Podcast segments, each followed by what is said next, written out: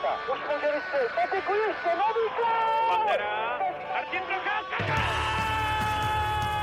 A teď je tu možnost Svojágra, kapitán! Svoboda.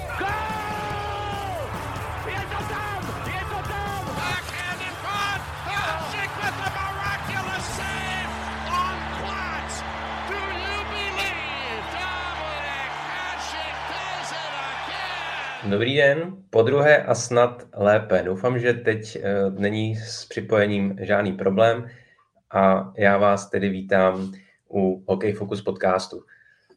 V NHL se blíží uzávěrka přestupů a některé týmy už sáhly k tradeům. Kromě toho se jako obvykle podíváme na nedávné události, jež rezonovaly v zámoří. A jsem rád, že nejenom o tom budeme zase diskutovat v kompletním složení s Matějem Hejdou a Janem Denemarkem. Ahoj kluci, doufám, že mě slyšíte dobře.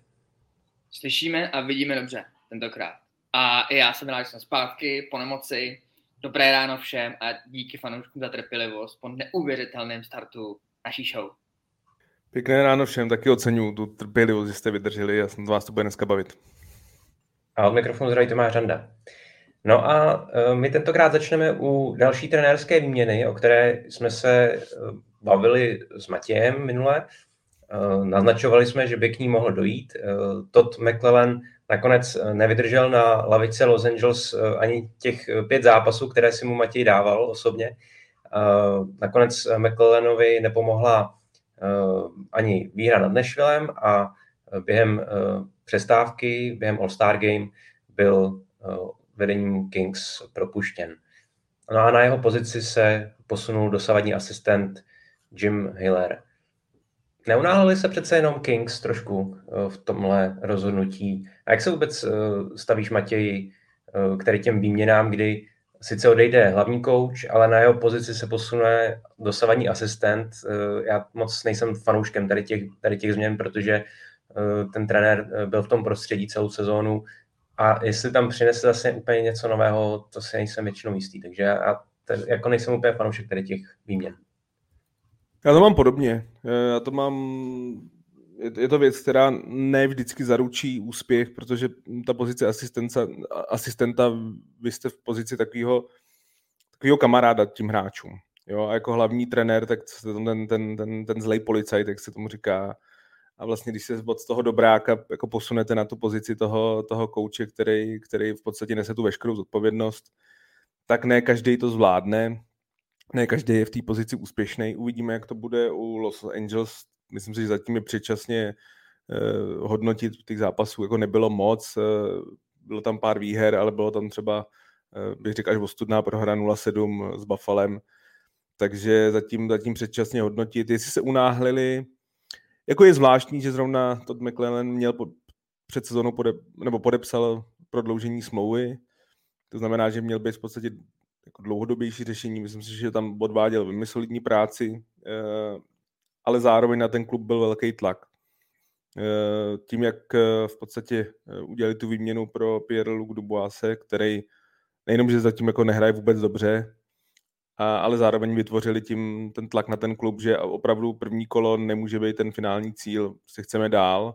Pacifická divize sice před pár let ještě jedna z nejslabších, nebo možná nejslabší divize, tak dneska je velmi silnou, jsou tam samozřejmě obhájci Stanley Cupu a další silný týmy, ale já se přiznám, a vlastně si pustíte třeba preview před sezónou, tak já jsem Los Angeles Kings věřil, že jsem si říkal, že ta trojice centru Kopitar, Dubois, uh, Phil Dano, že je taková velká síla, že si myslím, že dokážou i přesto, že mají v podstatě velký otazníky v brance, eh, že dokážou být eh, silným týmem a mít šanci být fakt takovým tím reálným kontendrem. No. Tak eh, start měli skvělý, že hráli neuvěřitelně na ledě soupeřů, ale ta série těch špatných výsledků byla vlastně od, půl, nebo od konce prosince přes celý leden a už to bylo, už to bylo hodně zápasů myslím si, že tam obrovský tlak na generálního manažera Robert Blakea, protože on, on je ten, kdo rozhodl po, o tom velkém tradu pro Pierre-Luc Dubois, který samozřejmě v tuhle chvíli vypadá katastrofálně. Tak, eh, tak to prostě odskákal trenér. Odskákal to, ono to tak většinou bývá, že, že asi se mu snažili třeba nějakým způsobem pomoct. Eh, mluvilo se hodně o tom, že bude nějaký trade pro brankáře, protože Kem Talbot měl geniální start, ale pak, i když vlastně byl na All-Star, tak je paradox, tak v posledních jako měsících je statisticky na tom velmi špatně. Velmi dobře chytá David Rittich, což nás samozřejmě může těšit. Potom, co se Phoenix kopli, zranil vlastně do konce sezóny, tak dneska vlastně asi krátkodobě uvidíme, jak se to vydrží. Patří pozici jedničky Davidu Rittichovi, ale zase nalejme si čistého vína. Myslím si, že už ten jeho, ten, ten jeho záznam v NHL je dostatečně dlouhý na to, aby jsme viděli, že to není prostě dlouhodobá jednička v NHL, že prostě má teď formu, za to jsme samozřejmě rádi, ale, ale prostě no, problém v obraně tady je. Navíc ale Kings jako nedávají ani tolik gólů. Já si myslím, že tam není to jenom Pierre Dubois, třeba Kevin Fiala podle mě nehraje zdaleka tak, jak by byl schopen. Anže Kopitar se potýká se zdravotními limitacemi. Myslím, že třeba zápas v Buffalo, kdy byl minus 6, to bylo hodně znát, to je hodně pro ně netypicky jako jeden z nejlepších bránících vůbec útočníků v historii, takže těch problémů je tam dost. Já jsem se přiznám, že spíš čekal, že ho nevymění, ale prostě ta série už byla tak dlouhá, je pod GM pod tlakem a eh, tohle je takový ne, asi nejrychlejší, nejsnažší řešení, ale jestli jim to tak pomůže, by najednou otočit tu sezonu, se teď nedokážu odhadovat, protože nehrajou prostě dobře, nehrajou stabilně, je to takové jako nahoru dolů. Chtěl jenom zmínit, že, eh, nebo takový doplnění, že ta první část, co si říkal Matěj, ohledně tradu uh, Duboise, který se teďka jeví jako totální spálení, tak eh, jako není žádný ať už text nebo podcast nebo cokoliv, který by se věnoval výměně trenéra, kde by nezazněla tahle výměna. Že jako do obrovského, což vlastně bylo rozhodnutí, přesně jak říkala Roba Blakea, že paradoxně tohle ten plop uh, odnáší právě trenér, který většinou samozřejmě první na řadě, když chcete ten tým nějakým způsobem nakopnout, ale myslím si, že je v tom trošku jako nevinně v tom směru jasně, že on uh, je povinností trenéra ty hráče jako vést nějak tak, aby se rozděli, aby šlapali, což se u Dubá se rozhodně nepodařilo, ale, ale tím, že udělali takovouhle giga výměnu, tak ten zároveň jako vyslali všem do nějaký, v té soutěži uh, zprávu, že tenhle rok to jako myslíme vážně a myslíme si, že už můžeme udělat velký úspěch, tak samozřejmě zároveň na sebe ale platete Bejč, no, který teďka jako udeřil. Takže uh, je to zatím, především, Dubois jako samotné jedno z největších zklamání soutěže, výkony Kings teďka taky. Protože stejně jako Matěj i já jsem si myslel, že co se týče mm, účasti v playoff, tak tam není o čem. A teďka to vypadá, že to bude pernej závěr základní části. No. Tak, eh, tak uvidíme, ale myslím si, že to je trošku takový ten typ výměny, hele, jedna jednodušší změna je tohohle typu, pojďme to zkusit, tak, tak nějak to na mě působí taky očekávám boj až do posledního zápasu a uh, myslím si, že uh, se to zcvrkne na ten souboj o divokou kartu, že uh, na ty první tři pozice v rámci divize už to LA nezvládne. Změnu hlásí také Columbus, kde víceméně podle očekávání skončil po další neúspěšné sezóně generální manažer Jarmo Kekeleinen. Co bude podle vás dál s Columbusem, Honzo? Protože Blue Jackets se pod jeho vedením eh, dostali do playoff eh, jenom pětkrát a ten tým stále jako přešlapuje na místě, byť teda se tam protočilo několik zajímavých hráčů, teď v poslední době i hodně talentů.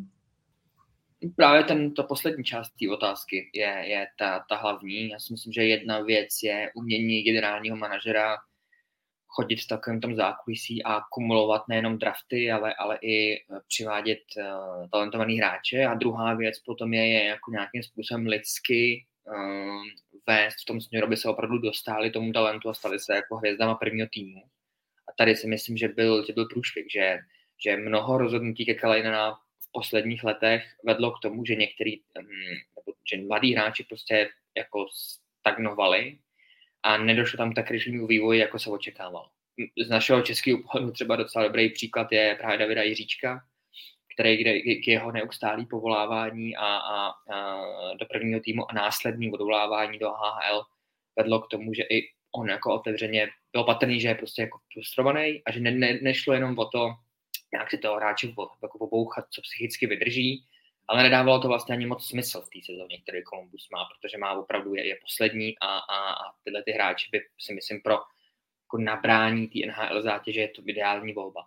Druhá věc je ta, že to načasování je trošičku zvláštní, samozřejmě po All-Star Game, nicméně je to vynucený tím, že tato tu informaci bychom úplně v klidu mohli řešit třeba před měsícem, protože vedení Columbusu bylo jasně rozhodnutý, že Kekalainen bude A, ale uh, John Davison, šéf operací, vlastně měl zdravotní problémy se zádama. Takže se vlastně jenom čekalo, až se uzdraví natolik, aby mohli tohleto nepříjemné rozhodnutí uh, oznámit a aby to mělo nějakou štábní kulturu, řekněme.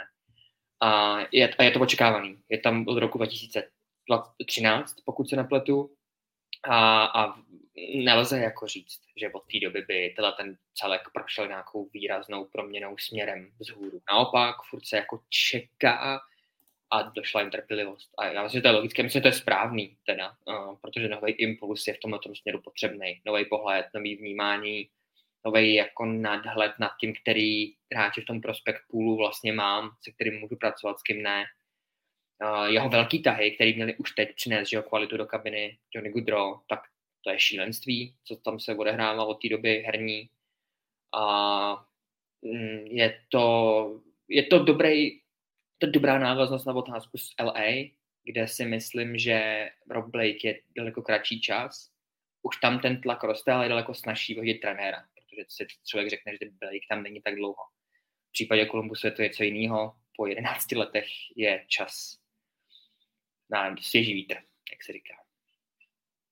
Je čas na, na, na svěží vítr. Je to, je, to, je, je, je to něco očekávaného. Když jsme tady říkali eh, před sezónou, eh, celou tu, nebo komentovali jsme, jak, jak to dopadlo s Mikem Babcockem, tak se přiznám, že hodně lidí kolem NHL bylo překvapený, že Jarmo Kekelainen nešel s ním, protože on byl vlastně ten zodpovědný, kdo přivedl Mikea Babcocka do toho týmu. Byla to vlastně taková jeho poslední jako trumf, s tím, že prostě toto, loňská sezóna byla to naprosto katastrofální, ovlivněná velkým množstvím zraněním, Udrou nehrál dobře, tak eh, teď prostě sázel na trenéra, který má, má za sebou výsledky, ale který má za sebou kontroverzní pověst. Víme si, že prostě ten trenér nebo koučoval ani jeden zápas. Tak eh, tam bylo jasný, že prostě jediný, co může zachránit Jarmo Kelainena je, že bude mít dobrou sezónu. Což ale zároveň bylo, se dalo předpokládat, že potom, když změníš 14 dní před sezónou e, kouče, že asi jako nemáš zrovna nabito na to, aby ta dobrá sezona byla. Za mě upřímně je mnohem horší, než jsem čekal. Já prostě jsem si myslel, že když přivedou Provorova Sivers na e, mají prospekt, e, jako je Eden Fentily, takže ta sezóna i s tím hráčem, co už tam jsou, protože za mě Columbus jako na papíře prostě není špatný tým. Za mě je to tým, který má řadu talentovaných hráčů, řadu i zajímavých hráčů v, to vlastně v tom ideálním věku, ale něco tam jako absolutně nefunguje. Prostě vůbec ten, ten, ten tým podle mě jako na papíře není špatně složený, ale nefunguje jako tým, ale vůbec. A nejenom, že nejsou teda ty výsledky, které jsou samozřejmě to nejdůležitější, ale zároveň během této sezóny několik hráčů veřejně jako vyjádřilo svoji nespokojenost, buď to ze svojí situací, nebo ze situací, jaký je, je tým, že jo? víme, jak to dopadlo s Patrikem Lajnem, probírali jsme tady Davida Jiříčka z do okolností, já jsem minulý týden mluvil s dvouma českýma scoutama jiných teda klubů v NHL, který byli docela jako šokovaní z toho vyjádření Davida Jiříčka, že jako jak se vyjádřil a jak, jak otevřený byl. Na rovinu mi řekli, že tomu jako nemůže přinést nic dobrýho. Každopádně prostě dneska generální manažer je out. Já si myslím, že Columbus je velmi atraktivní eh, destinace pro nového generálního manažera. Jak jsem říkal, těch talentů tam je. Zaťukám tady eh, na našeho eh, v uvozovkách kamaráda Kajla Dubase, který tady velmi často probíráme, když vidím, v jaký situaci je Pittsburgh, a potom si myslím, že si dneska taky tam jako něco k tomu řeknem, tak si říkám, jako, že ten si musí úplně mlátit hlavou do, do zdi, že si nepočkal o pár těch měsíců díl, protože Columbus je prostě tým, který fakt tam je mladý, řada mladých talentů, na kterých se dá vystavit jako velmi zajímavý tým. Jakou práci má teď v Pittsburghu, která je pro mě absolutně neřešitelná, to, to je jako obrovský kontrast. A ani není jako tajemstvím zase řada, řada takových jako budoucích nebo na, možných adeptů na tu, na tu pozici už se vyjádřil, že ten zájem má. Že Columbus, když jako menší trh, tak má za mě jako řadu výhod. Má prostě talentovaný hráče, má věrný publikum, ty lidi tam pořád chodí, i když prostě jako ty výsledky tam dlouhodobě nejsou. Vlastně od konce Johna Tortorelli tam ty výsledky nejsou. Je to tři, tři sezóny bída. Na druhou stranu jako hodnotit Jarmo Kekalainen, že, že to byl jako totální fail, to já si nedovolím. Jo. Oni mají velmi jako uh, trpělivý. Posl- v posledních letech. Tam jo, v posledních letech to určitě, ale jako, prostě pořád... jako velkým tím, ale dovedl nakupit tady ten talentovaný jako základ toho manšaftu. To zase Přesně tak. Tam, tam jako u něj jsou největší problémy ty v podstatě některé ty smlouvy, jo, jakože vlastně Johnny Goodrow, i když zase na druhou stranu, a to já právě si pořád říkám, jakože na papíře ten tým není vůbec špatný, ale že něco tam nefunguje, že prostě tam není dobrý trenér, asi teď už jako nefungoval dobře ani, ani generální manažer, ale za mě Johnny Goodrow prostě jeden z nejzábavnějších hráčů, co jsem kdy v životě v NHL viděl. A najednou prostě ta, ta, ta, ta takový to, to, že tohle je člověk, kvůli kterýmu si vykoupíte lístek, abyste ho viděl hrát hokej, tak to já tam vlastně od začátku toho angažmá v Kolumbusu nevidím. A v Calgary to tam bylo celou tu dobu. No, teď, teď ho prodáváš, aby ho nemusel vidět v současné chvíli. No právě, jakože teď, ale něco se změnilo, jakože si nemyslím, že to je totálně odepsaný hráč. Jo, s Patrikem, s Patrikem Linem je to větší problém, ale pak tam, jo, pak tam je samozřejmě Bungener, který si myslím, že by ho chtěla polovina ligy na playoff, protože to je prostě úplně geniální hráč na playoff, ale je to kapitán, myslím si, že ho chtějí udržet, za Kverenský je prostě neustále zraněný. I, I ten Provorov, já samozřejmě chápu, že to není úplně sympatický hráč asi hokejové veřejnosti, ale protože je to bývalá devítka draftu. Já když jsem, jako, když pro něj vím, jako měnili, tak jsem si říkal, že jako to není vůbec špatný tah a že se zdá z ní vytáhnout mnohem víc, než ukázalo poslední dvou sezónách ve Philadelphia, což teď samozřejmě se zná jako milný úsudek. Další hráč, který je prostě podle mě jako výrazně za očekáváním. A pak tam jsou prostě jako trojice Ken Johnson a hlavně David Jeříček a Adam Fentily, to, to prostě to, to chceš, jako nad kolem takových hráčů chceš stavět tým. Jo, to prostě jsou pro mě hráči jako první, druhý back a první center. A Ken Johnson prostě může být první křídlo nebo druhý center. Já si myslím, že on je spíš křídlo, protože je prostě drobnej, ale Cole Sillinger, další jako kvalitní hráč, jako těch, těch, těch je tam hodně, eh, asi to uzavřu tím, jak jsi říkal, prostě už byl čas, už byl čas, už prostě ta, ta, ten jeho největší trump prostě absolutně nevyšel, ale, ale pro mě tě přerušu jenom jeden moment, že vlastně jaký další jako čekání v tomto směru, když máš takhle velké množství talentů, který už jako musí růst, tak každý i pár měsíců nebo půl roky budu strašně znát, že vlastně nebylo na co čekat, v mém pohledu teda. Že... Oni k tomu vyhazovu došli z dvou důvodů. Za prvé, že za měsíce, nebo za necelý měsíci trade deadline, tak prostě chceš, aby někdo ty rozhodnutí dělal, kdo tam má dlouhodobou budoucnost, to je jedna věc. A druhá je, že i ohledně toho hledání toho nového generálního manažera. Chceš mít náskok před dalšíma týmama, jako už se proslýchá, že tam nebude, že to nebude jediná změna v NHL, že ještě možná nějaký e, změně na pozici generálního manažera může dojít. A tak prostě je dobrý mít ten náskok, jako ty jména, jako Matthew Darch, který vlastně každý rok v podstatě jako jeden z adeptů, e, tak eh, může být horkým favoritem i v Kolumbusu hrál. Jo, jsou tam další jména, Erik Talsky, že jo, jako analytik prostě z Caroliny, taky velký. Chicago byl vlastně v té finální dvojce mezi jím a Kylem Davidsonem, tak prostě takové jména se tam jako hodně objevujou a Mark Hunter, že jo, bývalý scout, eh, eh, a samozřejmě dobře ho to máš na i z Toronto, že když byl ve vedení pod eh, Lamorielem, takže to jsou jména, které se teď jako hodně skloňují a ty chceš mít ten náskok před nějakým případným konkurentem, jako dělat s nima ty rozhodnutí. A já i když Columbus chápu, že prostě pro veřejnost je vlastně nezajímavý tým, tak si myslím, že toho talentu, jaký tam má a jaký má věrný fandy a strašně jako trpělivý vedení, který v podstatě jako si tak jako nechá tomu tím manažerům dělat svoji práci, což si myslím, že by každý manažer potom sní, tak si myslím, že vlastně paradoxně jako velmi atraktivní destinace.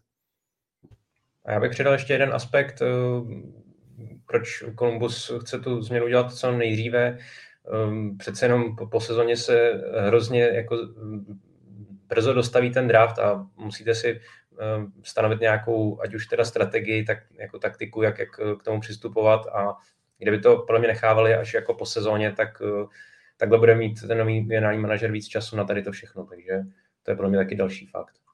Faktor teda. Pojďme se eh, přesunout k možná tomu nejpikantnějšímu tématu dne, protože v posledních dnech nejvíc rezonoval Eh, zákrok eh, Morgana Rileyho z Toronto na útočníka Otavy eh, Ridleyho Craiga, poté co Craig napálil puk do prázdné brány golfákem ze dvou metrů. Riley dostal za následný crosscheck stopku na pět zápasů. Jenom připomínám, že kdo to neviděl, tak Riley hned po té, po té akci Craiga vlastně přijel k útočníkovi Otavy a crosscheckem ho trefil do hlavy a do oblasti krku. Samozřejmě na místě je určitě odsoudit tady ten zákrok jako takový. Tohle určitě nechceme výdat na hokeji. Na druhou stranu se hodně řešila ta výška trestu. Mně přišlo až trošku úsměvné, že někteří volali třeba po 20, 30, 40 zápasech a podobně. Eh, hodně se to srovnávalo se zákrokem Davida Perona, který dostal 6 zápasů eh, na konci listopadu, myslím. Eh, tak jak vy hodnotíte tu, tu výšku trestu, jestli je to adekvátní, Matěj? No na mém Twitterovém účtu se tady ten zákrok hodně probíral. Jako ty reakce jako čtenářů, diváků, Eh, fanoušků NHL byli, byli bujarý a byli od jednoho zápasu až po doživotí, že už by Morgan Riley si nikdy neměl zahrát v NHL. Eh, já se přiznám, že mě vlastně ho svým způsobem, jako je to asi hloupý říct, ale trošku jako líto, protože mně přijde, že Morgan Riley je přesně ten typ hráče, který vlastně v těchto pozicích vůbec jako neumí chodit a podle toho to dopadlo. Že by tam prostě nějaký hráč, který se vyznává tvrdším stylem hry, tak prostě při, přijede k němu a, a asi možná i schodí rukavice a jednu mu vybombí a prostě vidíme nějakou, nějakou minibitku a, a ten trest by byl vlastně paradoxně mnohem menší. Eh, Morgan Riley prostě, je, je to technický back, který, který tam není od toho, aby se řezal jako s protihráčem a, a, a bylo vidět, že prostě jako ta reakce, že nějaká přišla, mě ani nepřekapuje. Já vím, že samozřejmě český publikum bylo hodně a slovenský taky pobouřený, že vůbec nějaká byla, ale prostě víme, jak to v NHL chodí, víme, jak, jak ty hráči jsou tam vychovávaný a, a k takovému gólu, který je to prostě normální gól, s tím já nemám problém, ale samozřejmě posílá ti nějakou jako zprávu tomu, tomu rivalovi, tak, eh, tak prostě ta reakce tam většinou přijde a eh, já se v tomhle bych se vlastně Morgan Rileyho prostě trošku zastal v tom, že prostě eh, to není, není jeho, jeho gro a, a prostě to podělal, no. Prostě to podělal a místo toho, aby ho nějakým způsobem dohrál a i klidně jako že jo, faulem, ale, ale ne prostě jakoby zákeřností tím, že někomu pošleš hrazdu do hlavy, tak, eh, tak eh, pak bylo prostě naprosto neodiskutovatelný, že ten trest bude, že bude velký. Já si přiznám, že jsem možná, možná čekal, i vlastně když už tam bylo takový to, že to je personal hearing, tak eh, že to bude i víc než pět, že, že to bude možná i těch 6-7. Takže co mě vlastně na tom asi nejvíc šokovalo v konečném účtování, že když to bylo těch pět, což je ta nejmenší hranice u toho jako osobního slyšení, tak že, že stejně v podstatě eh, se proti tomu jako Morgan Riley a jeho, jeho agent odvolává, což mi přijde. Protože takhle, tam je takový, jako, takový malý tajemství, to, nebo veřejný tajemství, Eh, že velmi často jako dochází k tomu pěti zápasovému trestu, protože tam není to automatické odvolání. Když je to vlastně víc až šest, tak, tak, tak jde jako to automatické jako přeskoumání, ten, ten verdikt. Takže podle mě jako i ta, ta player safety jako došla k tomu pět, aby s tím už neměl další problémy a Morgan Riley jim ob, do 4 hodin jako poslal dopis, že to. Já si myslím, že s tím nic neudělá, že Gary Batman nepůjde proti, Gary, eh, proti Georgeu Perosovi. Za by mi to nedávalo smysl, protože jako na nižší mi ten trest jako nepřipadal, prostě fakt, když někomu dáte. Tam totiž je hrozně důležitý, to se mi v jednom podcastu líbilo, jak to vysvětlovali, že když by to byla taková, jakože v podstatě reakce v nějakém jako souboji, když někomu dáš hrazdu, tak je vždycky to jako být trošku nižší, než když vlastně on udělá ten čin a ty k němu jako jedeš a pak mu dáš tu hrazdu. Takže tam máš prostě ty dvě, tři vteřiny, jako si vlastně rozmyslet, co děláš. A stejně jako mu dáš tu, i když si myslím, že to bylo dost zaměnění spíš jako, jako nešikovností, a fakt bych se tady asi Mongarelliho zastal, protože si myslím, že to není zákerný hráč ale prostě takovou tou nešikovností, že, že mu prostě to tam jako fakt napálil, ale, ale o, to víc, o to větší je pak ten trest, protože prostě jako ty směl těch pár vteřin na to si to rozmyslet a prostě stejně mu dal jako totální hrazdu do hlavy, takže když byli lidi, kteří psali 10 a víc a, a až do životí, tak jsem svým způsobem jako chápal jejich, ty, protože to prostě byla prasárna, jako nějak jinak se to nazvat nedá, eh, co se týče, trošku jako usměvný to, že vlastně pro Toronto je to velký problém, protože jako Morgan Riley je suverénně jejich nejlepší obránce a kde nejvíc tlačí bota Toronto je v obraně. Ale paradoxně, když si vzpomeneme loni, když měsíc Morgan Riley eh, chyběl, tak, eh, tak ta poměr výher pro her v Toronto byl naprosto skvělý eh, z pohledu výher. Teď zase myslím, že oba zápasy už zvládli, že mají dvě výhry bez něj. A i když Morgan Riley hrál skvěle v playoff, byl podle mě nejlepší hráč té loňské série s Tampou, tak mně přijde, že vlastně oni bez něj hrajou líp, že oni prostě se semknou a když Morgan Riley není v sestavě, tak, tak výsledky, výsledkama podpořeno, Toronto hraje líp. S Morgan Riley je to takový jako trápení na hranici wildcard, wildcard, což je pro mě jako zklamání. A bez něj prostě ten tým se semkne a začne vyhrávat. Takže to je takový to. A co se týče, asi je zajímavý i ten, ten, eh, ten, ten, ten útočník Otavy, že takhle se rozhod, hele, je to nováček, eh, je tam ta rivalita, eh, je to rivalita, která by měla být v NHL, když vlastně moc není, protože prostě léta byl Toronto slabý, Otava silná, teď zase prostě posledních šest let je Otava slabá, Toronto silný. Ta rivalita v podstatě tam neexistuje poslední roky. A tak jako je nějaký způsob, jak ji vy, vy, vybudovat a tohle samozřejmě k tomuhle má velký vliv, protože jako Larry Gregg teď rozhodně není úplně populární hráč Toronto a zároveň Morgan Riley, až bude hrát první zápas eh, v domácí hale Toronto, tak, tak bude standing ovation, protože, se, protože si nenechal nic líbit. Takže jako spolu té rivality super, za mě trest eh, dalo by se říct adekvátně, ale spíš bych dal i vyšší. Jako prostě myslím si, že, že to mělo být kolem sedmi, osmi zápasů. A, a vlastně vůbec nechápu, jako co vyvádí, když to je těch pět a že se odvolává. Za prvé nemá šanci a za druhý si myslím, že z té hranice, co vlastně mohl dostat, je to ta, to jako ta výrazně lepší. A Grejka si dostane příští zápase po Papuli. Jenom nevím od koho, protože uh, asi jako jestli Ryan Reeves, který mu už dneska každý ujede, jestli se s ním jako bude chtít asi jako mydlit, jestli vůbec bude hrát. Jeho, jeho vlastně vyjádření bylo vlastně možná úplně nejkomičtější, uh, když jako vzpomínal, že za jeho starých časů, když on začínal, tak, uh, tak bylo, bylo bylo tohle vlastně taková reakce naprosto normální a že dneska prostě ta liga je soft a, a takhle, no, ale tam Ryanu Reevesovi bych i takhle od stolu možná si dovolil poradit, že by se spíš měl koncentrovat na své výkony na ledě, který vlastně pro ten tým je jako absolutně, absolutně nenápomocný, než na, na to komentovat, jak vypadala liga, když bylo někdy v 2010 začínal v NHL.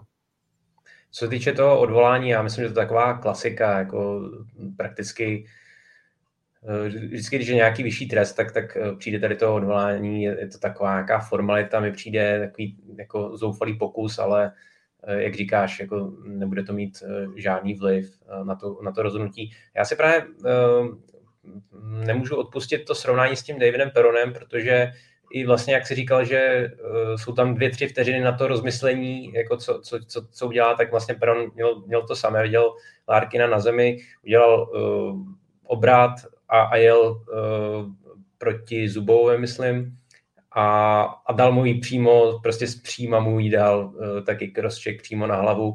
Dostal šest zápasů, to už uh, zároveň Peron měl uh, vlastně záznam v rejstříku takzvaně, uh, s chodou okolností taky za crosscheck z minulosti a dostal v úzovkách jenom šest. Takže v tom srovnání právě mě překvapovalo, kdy hodně lidí volalo po u Rileyho po nějakým exemplárním trestu, po daleko vyšším trestu víc zápasů, když Riley vlastně nemá žádnou uh, minulost, co se týče uh, nějakých disciplinárních trestů. Takže myslím si, že těch pět je naprosto adekvátních a uh, nějaké jako desítky zápasů mi přišly um, jako um, trošku přestřelené a asi v nějakých jako emocích. A zároveň mě dost uh, zaujalo, jak uh, hodně fanoušků v našem prostředí ehm, nějak vůbec nepochopila, proč jako přišla ta odveta za ten golfák, protože prostě v Kanadě, v Americe se tady ta, tady ta neúcta, kterou my jako vlastně nevidíme, tak tam se prostě nenosí a můžete to vidět i u oslav uh, gólů, kdy prostě ti evropští hráči většinou tam jako v minulosti přidávali uh, nějaké jako tanečky a podobné věci a a za, na druhé straně severoameričtí hráči ti prostě jenom tak jako suše jako si plácnou, bouchnou a, a jako nějak to extra neslaví ani ten gol.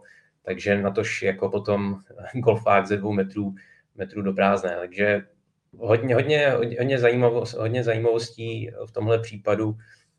Um, máš něco k doplnění, Honzo? Asi ne. Já tady tyhle ty, vím, že lidi to jako emočně um, nabudí vždycky tyhle ty situace, mě to vlastně moc bere. Uh, prasárna, pět zápasů, až jako šel jsem od toho, vlastně jsem to vůbec neřešil. Je pravda teda, že uh, pod uh, tvým Twitterovým příspěvkem Matěj se rozpoutala velmi ohnivá. To byl takový Reddit na chvilku, velmi plamená diskuze. Um, kde ale já je těžký i, i, i náma dvěma, podle mě, se k tomu vyjadřovat v tom smyslu, že, že můžeme hodnotit, já nevím, výměny a současnou formu týmu a tak nějaký predikce, ale ne jakoby běžný zvyklosti a výchovu, která v Severní Americe panuje v tom smyslu, že přesně tak, tam prostě není běžný, že jedete na prázdnou kasu, dáte gol fakt do ní. A, takže mm, já jsem tu reakci Rayleigho chápal a ještě, tak, ještě vlastně jsem chápal, uh, ne, že k tomu došlo v tom, v tom směru, to jako udělal takhle, mělo to samozřejmě řešit jinak, ale prostě si myslím, že právě proto, že některé těch situacích zběhly, jak mu prostě cvaklo a uh, pět zápasů, mohlo se klidně 6-7, pět zápasů je podle mě adekvátní trest, který uh, je v pořádku, vzhledem k tomu, že udělal věc, jakou udělal. Víc asi jsem k tomu jako... Víc moudrosti jsem v tomhle tom směru nepobral. Pro mě vlastně jako mě asi víc bavilo, než to, co se jako stalo na tom ledě, tak právě přesně ta diskuze kolem toho. A ani ne jako tady na tom, já na tom Twitteru to dám spíš tak, jako, že dám video a zajímá mě ty reakce těch lidí, že mě to občas se u toho člověk pobaví, občas to je prostě zajímavý si to jako přečíst. A ani to tam jako nechtěl jsem hodnotit sám za sebe, s některými jsem souhlasil, s některými reakcemi jsem absolutně nesouhlasil. Ale spíš mě pak baví jako poslouchat ty bývalý hráče, a, a, a lidi kolem ligy, protože fakt se to jako řešilo hodně, prostě zase jde o Toronto, jo, jako prostě vždycky, když jde o Toronto, tak, eh, tak se prostě to... Stát to, stát to v Kolumbusu, tak se přesně, jako. Přesně tak, tak, tak o tom druhý den vůbec nevíš. A takhle se to prostě na podcastech řešilo čtyři dny, čtyři dlouhý, ono bylo i dlouhý čekání, jak na ten výsledek toho trestu. Toronto pak mělo tři dny, že ho nehrál, tak se dlouho na to čekalo, ale vlastně ještě včera jsem něco o tom slyšel, zase jako nějaký hodnocení. Ale by, mě bavilo poslouchat ty bývalý hráče většina z nich se shodla, že naprosto chápe tu reakci, což vlastně třeba to český publikum vůbec jako nechápe, že proč jako taky ty, ty, ty joky o tom, jako že teď je, jak si může hráč dovolit no. dát vlastně Toronto gól a co si nesmí dovolit, aby nebyla reakce. Říkám, já tohle je úsměvný věc, jako pokud sledujete NHL 20 let a víc, tak, tak prostě víte, že jako jsou věci, které prostě toho soupeře vyprovokují. Já jsem se jako nedivil té reakci, říkám, měla by být, prostě já, mě, já jsem neměl problém s reakcí, já jsem měl problém se způsobem provedení ty reakce. To, že nějaká bude, bylo naprosto očekávaný. Jako ne, ne, necháte si od malého bažanta prostě eh, ano, je to pořád jenom gol do prázdní brány, ale prostě naznačí vám něco, dává, jasně vám pošle ten message. Je to prostě jako když třeba jedete kolem střídačky a začnete se tím hráčům vysmívat, nebo trenérům se vysmívat, tak to prostě hold, hokej takový je, vždycky jaký bude, zaplať pámu takový bude, protože když samozřejmě se eh, tvrdost z něj hodně vytrácí, tak, eh, tak pořád to hodně kontaktní sport a prostě tyhle ty věci k tomu patří problém byl to provedení ty reakce. Prostě nemůžete, a takový tam, ještě by se mi líbilo to jedno téma, že vlastně, že o Toronto se hodně mluví, že prostě jako měkký tým, že si všechno nechá líbit. A jestli tohle bylo takový, co to zlomilo, a té, tady já mám prostě mám prostě jasno, že si nemyslím, že prostě to, že když použijete tu hůl, ač zase, já bych tam dodal, že bych trošku nešťastně, tak, tak to vám vlastně jako nepřidá tý toughness, že jo. Toughness je prostě takový to, že buď to jste jako něco jako byl Bierry Salming, že jo, možná nejlepší, nebo jeden z nejlepších hráčů v historii Toronto, který právě si nechal jako všechno vydržel. Prostě fakt i když po vás jdou, tak prostě vydržíte a vždycky se postavíte a jste schopný to. A nebo jste prostě schopný si jako s tím, s tím soupeřem v podstatě servat nebo se s ním utkat v tomhle tom. Když použijete hůl, tak to vždycky prostě zavání. Za prvé je to faul, za druhý je to suspendace a za druhý je to taková ta, taková ta um, tak hodně tomu není, proti tomu není obrany, jako ten člověk, na kterýho to míří. Nemá prostě Přesně šanci. Tak. To je, Přesně tak. Máte v ruce zbraň. Tak, no. Ale zase bych se trošku, jak říkal tady Tomáš s těma evropskými hráči, a zase se ten hokej jako posouvá. Zase jako nemůžeme brát to, že prostě když eh, evropský hráč, samozřejmě vzpomeneme si na Tomáše Hertla, že za jeho gol, prostě čtvrtý gol, Martinu Bironovi a, a další věci, kdy prostě ty, ty evropští hráči byli velmi často skritizovaný. Zase ten hokej se prostě posouvá nějakým směrem a zase nedělejme z Kanaděnů a Američanů úplný svatoušky, jako dneska hlavně třeba ta americká nová generace, prostě to jsou borci, kteří, eh, když dají góla, tak to taky tam oslavují, kdyby to byl prostě gól ve finále olympiády eh, a, a taky se jako umějí vysmát eh, soupeřům. Takže jako není to zase jenom otázka evropských hráčů a ten hokej se posouvá, jako je zase potřeba, nemůžeme se na to dívat pořád s těma očima přelomu 80. 90 90. let, kdy kdy v podstatě nesměly být žádný jako emoce, prostě když si dal gol, tak si měl zajet hned na střídačku a jo, teď to bylo samozřejmě, myslím, trošku v úvozovkách, ale prostě ten, ten hokej se taky posouvá a i my i chceme, aby se v tom posouval. Podle mě ten jako ten entertainment nemyslím přímo tohle stylu, že někomu dáš hrazdu do hlavy, ale prostě ten entertainment toho, že tam jsou ty reakce, třeba co měl včera Jack Hughes, že jo, na, na, na Advicona, prostě to jsou věci, co chcete v tom hokeji vidět. To, to dělá ty hráče zajímavějšíma. Není to jenom prostě borec s helmou a ve velký výstroji, kdo který vlastně o něm nic nevíte, ale tyhle ty reakce jsou pro tu NHL důležitý a, a zase za, za to buďme rádi, že ten hokej vyvíjí. No a zřejmě nejpozoruhodnější zprávou je potenciální návrat Phila Kesla do NHL. Bývalý útočník Vegas eh, se aktuálně rozehrává na farmě Vancouveru a pokud se dohodne s vedením klubu, tak eh, by mohl posílit Canucks.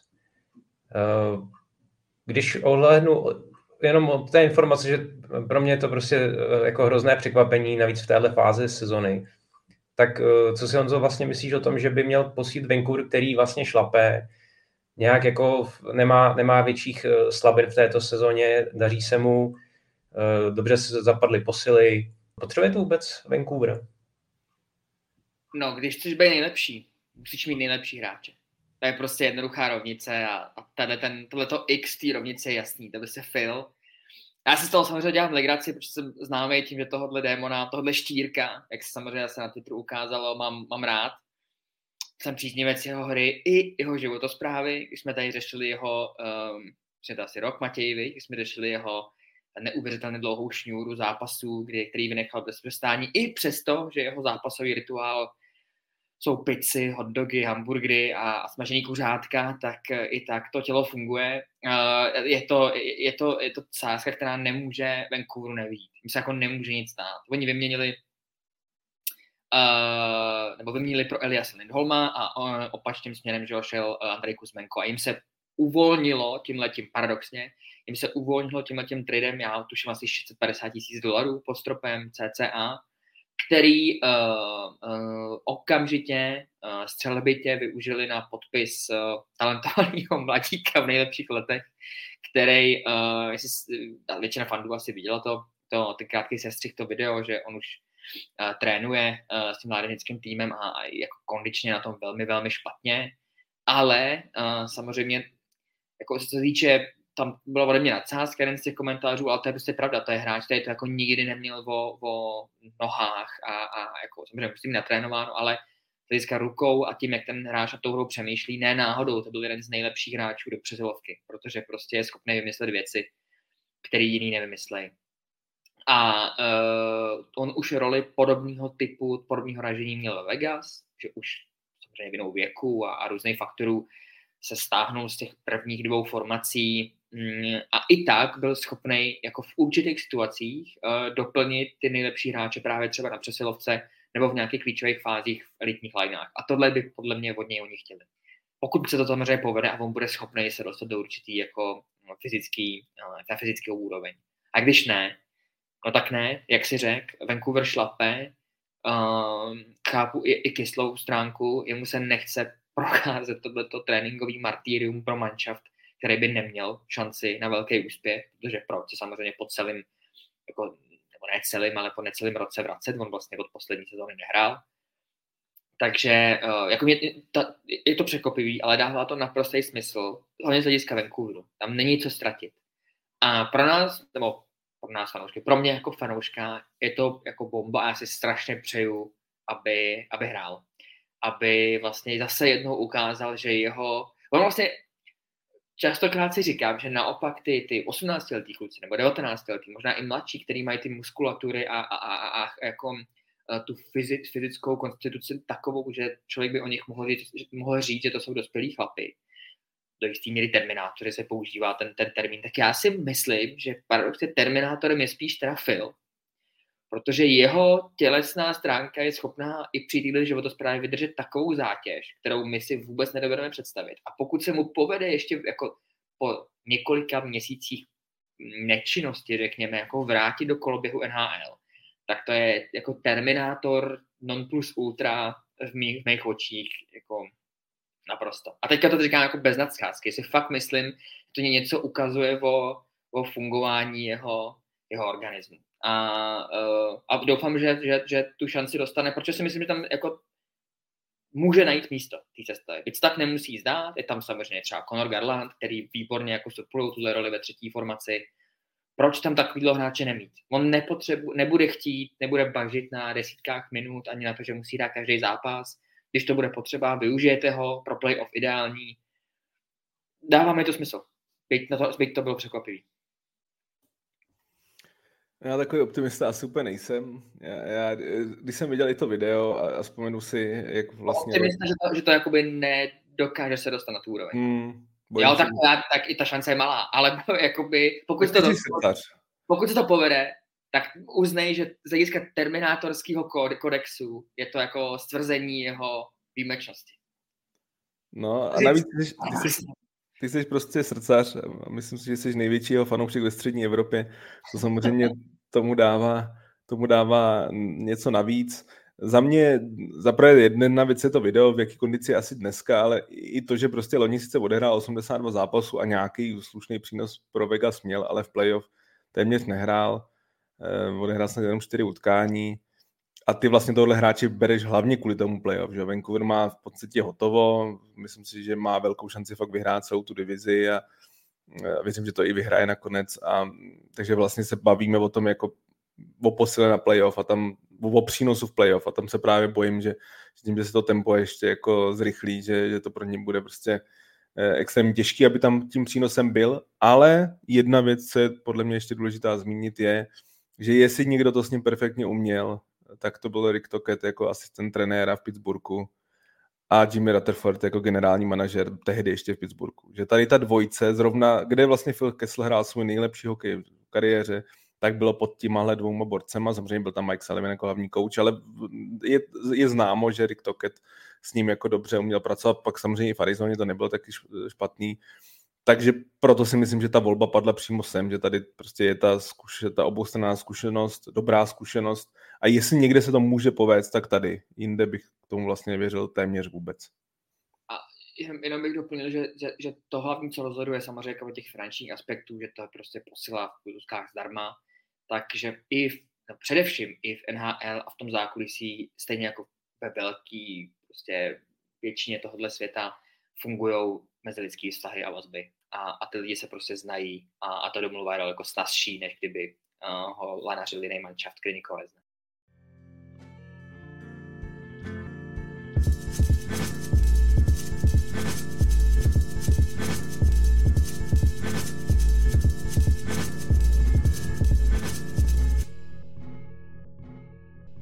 V druhé části zhodnotíme první dvě velké výměny sezony a jak už eh, Honza naznačil, tak eh, zůstaneme vlastně ve Vancouveru, protože eh, Canucks sáhli, jak bylo řečeno, po Eliasi Lindholmovi z Calgary, za kterého poslali k Flames Andrej Kuzmenka, první a čtvrté kolo draftu 2024 a navrh ještě dva mladé prospekty.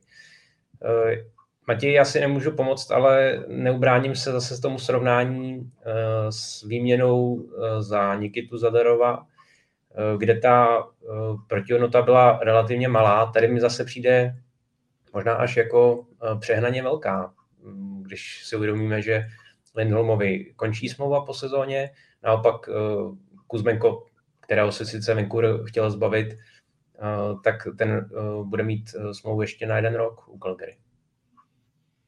No ale je potřeba říct, že e, ta hodnota Zadarova na, na trhu je výrazně nižší než, eh, než Lindholma, který tík může v případně hrát i pozici prvního centra. Jasně, ta jeho sezona nebyla ideální, ale pořád ví, že tam eh, to v sobě má, že to je jako skvělý švédský reprezentant, že v době, kdy hrál s Johnny Goodrowem a Matthew Tkačakem, vlastně tvořili možná nejlepší lineu v celém, celý NHL, že to je prostě velmi kvalitní center, který zároveň, ale hrozně univerzál, jako je velmi dobrý do defenzívy, velmi dobře hraje i, i, i, i na křídle.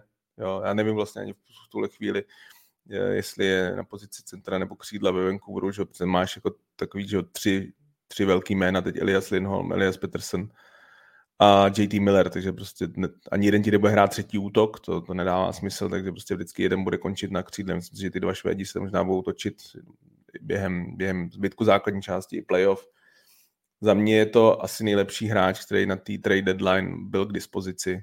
Uh, ta hodnota, hele, jde o late first round pick, což já tady říkám asi už po 30. a, a jestli to ještě 30krát řeknu, že to je vlastně nejvíc přeceňovaná věc na takovém tom jako trhu. Protože pořád jako zní to dobře, je to první kolo, takže si řekneš, mám jasného talenta. Jenomže ono na té pozici 25 až 32 je tam fakt asi nějaká 40% šance, že ten borec vůbec zahraje NHL asi jenom 15% že z něj fakt bude jako, jako fakt dobrý hráč NHL. Elias Lindholm je dobrý hráč, já myslím, že to je velmi dobrý hráč. Takže tady ta hodnota je to, Kuzmenka se chtěli zbavit, to si přesně řekl. Tam jako ano, on sice loni měl skvělý body, ale Rick Toket ho nehrál, prostě jako nezapadal mu vůbec do koncepce, byl několikrát healthy scratch a nebylo tajemstvím, že dva, dva měsíce ho se ho snažili udat a nikdo ho jako v podstatě nechtěl, protože má prostě pět a půl milionu.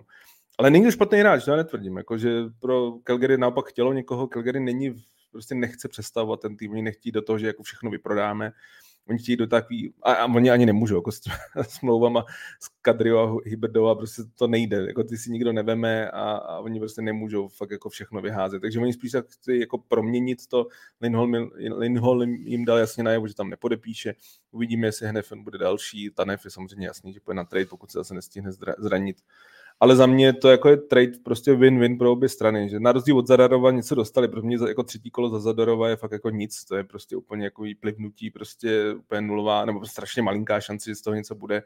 Tady prostě vlastně nej, nejznám, nejzajímavější je ten jeden z těch prospektů, eh, který ho dostali, ten, ten americký obránce, mě vypadlo jméno, eh, koukám, jestli ho tady nemá. A po, po, po, polskou výslovnost. To, jo, s polskou výslovností, tak teď se omlouvám, že to můžete se když tak podívat, nebo se ještě v průběhu dílu na to podívám, tak ten je asi nejzajímavější, protože to je prostě v OHL velmi produktivní obránce, který myslím si, že v době tradu byl třetí nejproduktivnější v celý OHL.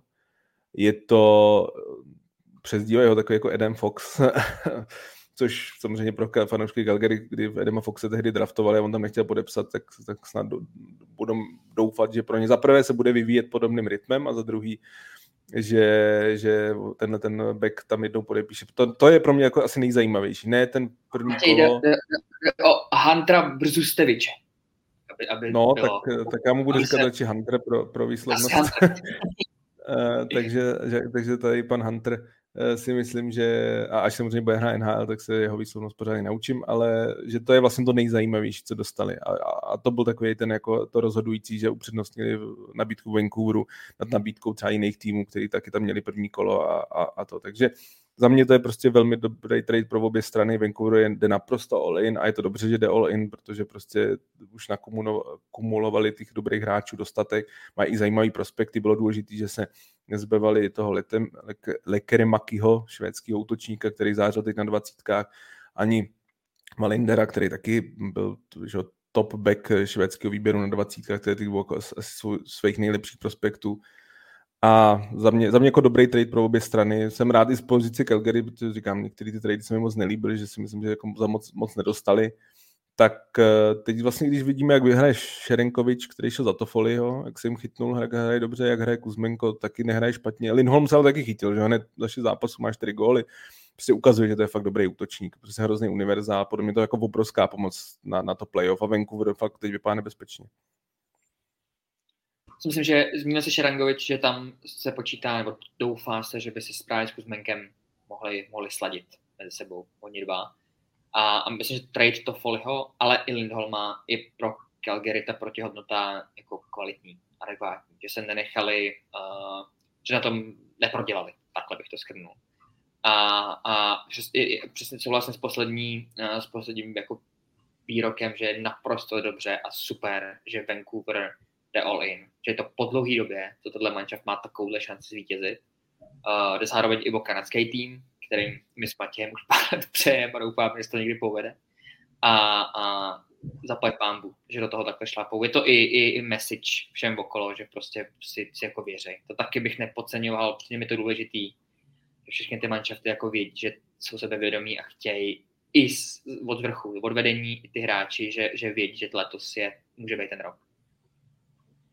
No a v Kanadě zůstaneme, protože o druhou výraznou výměnu se postaral Winnipeg, který si řekl o Shona Monehna z Montrealu a obytoval za něj první kolo draftu 2024.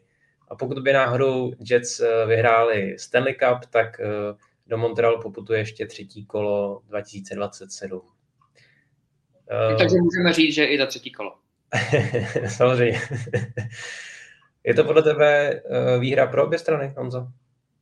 Jo, jo, nemusíte to tak zdát, je to stejný princip, um, který Matěj předchozí odpovědi nakousnul, uh, měl by si teda někam písemně za sebe na tu zeď.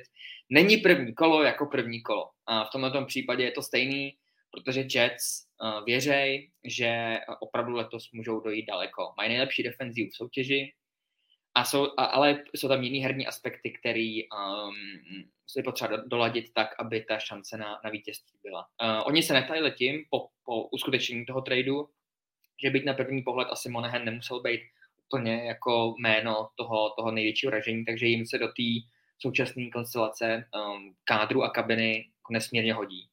Protože krom toho, že jim může výrazně pomoct na přesilovce, kde dovede zahrát, tak i na oslabení, který by, přestože mají dobrou defenzívu, při 5 na 5, tak uh, oslabení by mohlo, uh, jako, by si požadovalo trochu vylepšení. A ta protihodnota je, řekl bych, adekvátní, právě vzhledem k tomu, že se lze očekávat, že ten uh, pick nebude v brzkých kolech, ale naopak v druhé polovině, spíš víš v druhé polovině. No a třetí pick, pokud vyhraješ ten Cup, tak se ti bude dávat snadno, že jo? takže to jakoby není úplně, uh, úplně jako, že by se z toho hroutil. Uh, sám Kevin Childejoff, generální manažer, uh, veřejně, což není úplně běžný, bych řekl, ale veřejně prohlásil tím, že oni ještě mají prostor před, pod platovým stropem, že budou uh, aktivní v zákulisí a mimo let, že, že budou chtít ještě někoho přivádět. Já se nejsem jistý, kolik přesně mají pod, pod, pod platovým stropem, ale asi něco přes 3 miliony dolarů, což je dost na situaci uh, manšaftu, který má šanci reálně usilovat o příčky nejvyšší. A, a, a reálně, je to zrovna nedávno, co jsem psal text o, o nich do jako trochu větší hloubky, řekněme, jak se do té pozice dostali a uh, myslím si, že uh, jsou jako v situaci, kde bychom to v létě ani my, když jsme je tady rozebírali, jako absolutně nečekali. Je to jeden z, jako z největších přerodů jako změny toho myšlení i v rámci toho klubu. Obrovská ta příčina tohohle, uh, tohohle současného myšlení Rick Bounce, trenér, který tam jako tu svoji filozofii nějak zaved a ty hvězdy jsou, jo, byli schopní v čele s Helibikem a, a, a Scheifriem podepsat dlouhodobý kontrakty a jako nějakým způsobem se odevzdat prospěch toho týmu. A jde, to tak daleko, že z toho, z toho uh, směru od Jets jdou až jako zprávy toho směru, že, že se to považuje za takový kliše, že jsme rodina, jedna velká, která jako dechá jeden za druhýho a tak dál. Ale na hřišti to vlastně je vidět, že i když vypadnou hlavní hvězdy, tak ten tým je schopný se semknout a, a pomoct si navzájem. Z hlediska mentality, to jako na úrovni šampionu už je. Z hlediska právě kvality kádru si myslím, že ještě jedno jméno spíš do ofenzivy si myslím, že by bylo dobrý uh, přivést. A, a co se týče Montrealu, tak uh, solidní trade. Jako dobrý trade za první kolo, byť v pozdních uh, příčkách, za Monehna, který po konci uh, sezóny samozřejmě smlouva končí. Uh, smysluplný, uh, ten, ten do playoff nemířej Canadiens, takže dává to smysl pro obě strany. Dobře, jak té výměně došlo, protože u Monehna je prostě největší otazník to zdraví. Pořád, i když letos je zdravý, tak, eh, tak prostě za ty poslední tři roky to odehrál hrozně málo.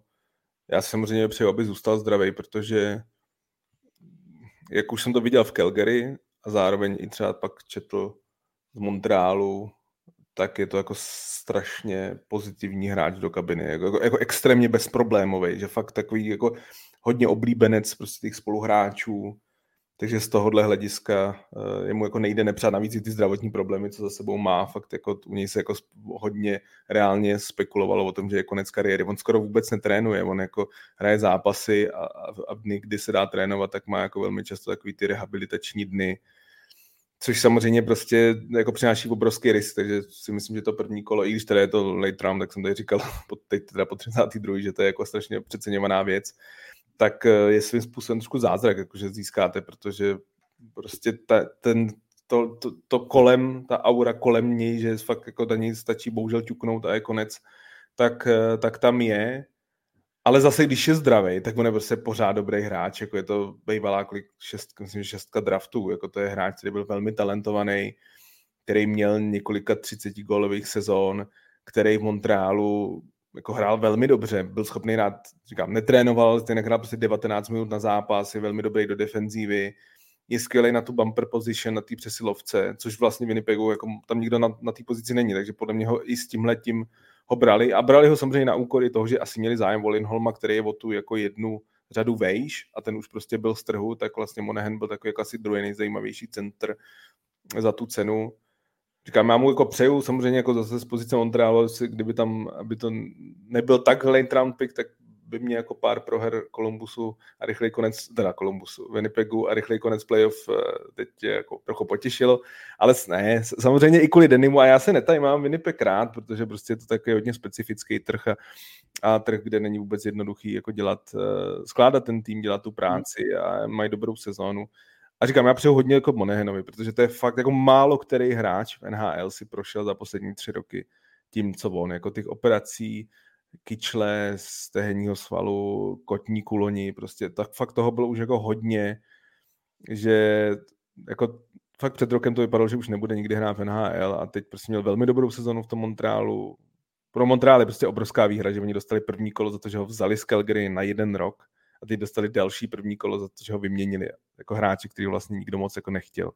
Takže to je samozřejmě v tom ta, ta, to je jako dobrá, dobrá strategie v tom jako stavění toho týmu, ale bude jako nadraftujou, ale Winnipegu přeju, aby, aby hlavně zůstal zdravý, aby zůstal zdravý, aby prostě vydržel celý to playoff, protože je to prostě náročný a v tom playoff si myslím, že jako pomoc pro ten tým může být. Zase přiznejme těch jako top centrů úplně na tom trhu nebyl, jako Lindholm byl číslo jedna a pak se tam bavíme o jménech, jako byl Monahan, jako je Adam Henrik, jako žádný top ten centři další se vyměňovat nebudou. Je dobře, že jsi to vybral, Matěj. No, já taky zachovám dekoru, že do Montrealu nejdu, ale, ale vybral jsi to, takže nebudu začínat. No tak jako... Ne, ne, ne, Lazaret, Canadiens. ne, nebudu lhát, že jsem samozřejmě hned s poddikem sledoval, že po tradu první dva nebo tři zápasy Winnipeg prohrál, ale myslím si, že teď už vyhrál 1-0, 1-0 což je klasický výsledek. Je letos jejich skoro klasický výsledek, protože, jak si říkal, ta obrana mají nejlepší obranu eh, a, a, nej, a mají hlavně nejlepšího golmana v lize, mají skvělou obranu, tam fakt ten, ten Rick Bonus, který prostě tohle to dělal v Tampě jako asistent, jako coach Dallasu, prostě on naučí ty týmy bránit. I ty obránce strašně zlepší a některý, který byli.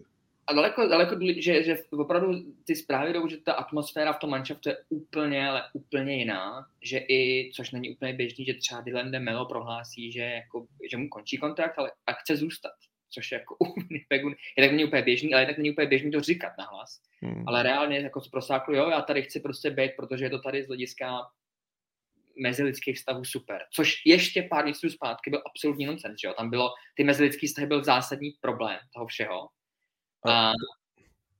No, teď si bodnu do srdce, jako Blake Wheeler, Wheeler už je pryč a najednou tak, to funguje. Je to tak, máš naprosto pravdu. Je to tak a, a po, po, postavil jsem se tomuhle jakoby démon, kostlivci ze skříně čelem a, a beru to tak. Ten, ten, jestli se všiml, tak dres je schovaný ve skříni. Nemám ho na sobě dneska.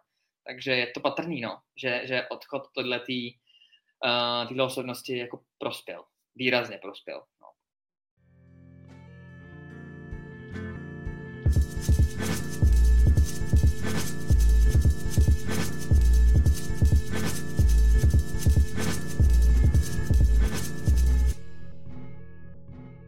Jelikož eh, se u závěrka přestupu 8. března pomalu ale jistě blíží, tak eh, se na závěr podíváme na potenciální adepty na výměnu.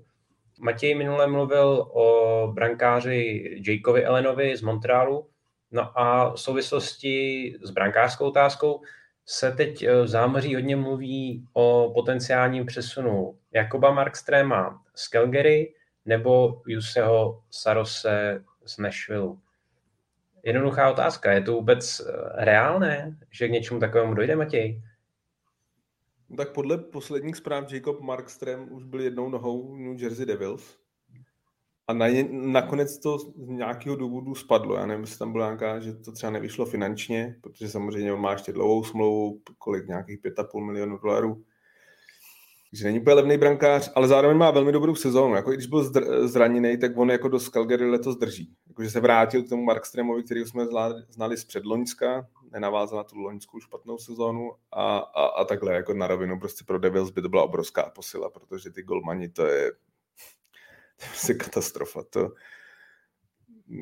jako, to je, tam do... Jack Hughes o tom mluvil otevřeně, že it's no, Jack, Jack Hughes. Normálně na, na tvrdo. Jako. No, Jack Hughes, který možná z, z kraje kariéry mi nebyl úplně sympatický a teď mi velmi sympatický začíná být, protože všechno říká na rovinu, jak je tak prostě, když Golman dvakrát dobře zachytá, tak prostě řekl, no tak dnes konečně, konečně nás Golman podržel a s tím se pak dá vyhrát zápas. A jedno, jestli to bylo mířený jakýmukoliv z těch v podstatě tří Golmanů, který se tam během sezóny točí. Jo, vždycky má jeden skvělý zápas, pak dva špatný, takže eh, Mark Stemy byl obrovskou posilou, ale, ale každopádně to neprošlo, ale zároveň Jersey dál hledá, jako mluví se o Sarosovi, samozřejmě mluvili jsme tady o LA, že jo, v té situaci, jaký je David Rittich, jako chytá ty dobře, ale řekněme si na rovinu z dlouhodobého hlediska, to asi není úplně jistota jedničky. Eh, taky hledají, taky Mark Strem je, to se koukají kolem něj, koukají se samozřejmě na Jussi Sarose, který možná před pár měsíců zpátky byl absolutně netradovatelný. Ne, že by ho, jako, že by ho nikdo nechtěl, to naopak. Ale že prostě Nashville by se absolutně nezbavoval, ale tím, jak Jaroslav Askarov skvěle hraje v AHL, kdy prostě má jednu výhru za sebou, jsem 15 výher v řadě, nebo prostě úplně neuvěřitelný. A i, jako má samozřejmě skvělý brankářský statistiky, tak asi přerostu ligu. Je to bývalá jedenáctka draftu, takže jako velmi vysoký brankářský prospekt a, a Jussi Saros si Nashville jako nemá nechci říct, že nemá na playoff, kdyby se tam dostal, tak nemá na co něco udělat v playoff. Je prostě v nějaký drobný přestavbě. Asi by to dávalo smysl ale, ale tyhle golmani, jak Mark Strem, tak, tak Staros prostě mají smlouvy, které jako nejsou lehký. Tohle jsou většinou trady, které se spíš dělají po sezóně. Na druhou stranu i Devils, i, i Los Angeles šli prostě do sezóny s velkými ambicemi a takový golman takového formátu by najednou jim dával mnohem větší šanci. Se podívejte jako na, me, eh, na třeba tu metropolitní divizi, jako co tam je za golmany, že jo? Tam, tam v podstatě jako jediný, kdo má jako naprosto jistotu v bráně je Rangers, ať už to byl Quick, který chytal dobře, tak teď šestirkný, který se pomalinku snad už vrací. Takže, ale v ostatní prostě nikdo moc golmana nemá. Možná Tristan Jarry nechytá špatně, ale byl taky jako čas od času zraněný a, a tým třetí moc nefunguje. Takže za mě jako byly, oba by byly posilou. Jako Mark chytá dobře, Saros si nemyslím, že má úplně excelentní sezónu, ale, ale, ale prostě je to kvalitní golman.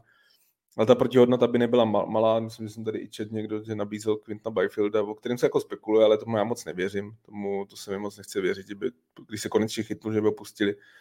Uh, myslím si, že Nashville, ale Nashville potřebuje střelce, jako schání střelce, aktivně schání střelce, prostě Philip Forsberg s Ryanem O'Reillym na všechno nestačí. Uh, Adrian Kempe je možná jméno, který by možná bylo zajímavější, ale zase ani LA nedává moc gólů. Jako uvidíme, prostě jsou to dvě jména, které na tom trhu jsou Uh, Calgary tím, že má Dustina Wolfa v AHL, který v AHL chytá skvěle, ale když občas dostane šanci v NHL, tak to není nic moc. Je tam ještě Dan Vladař samozřejmě, že jo, takže v, prostě bude zajímavý. Tyhle ty dvě jména určitě se o nich bude hodně teď mluvit v následujících týdnech až, až vlastně do konce té trade deadline. Já si myslím, že se bude mluvit teda i o těch klubech, který si vyjmenoval, protože oni sami vědí, především v pohledu Devils, že jako není šance.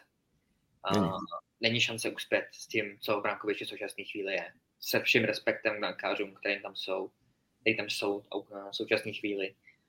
Uh, tak, tak hledat musí a něco vymýšlet musí. A uh, ty jména samozřejmě, ve chvíli, kdyby se do Devils, při, hypotetická představa, povedlo přivést Carose, tak nejde o jenom o ten samotný fakt, že máte kvalitní golmana, na kterého to v tu chvíli všechno můžete hodit a on to unese.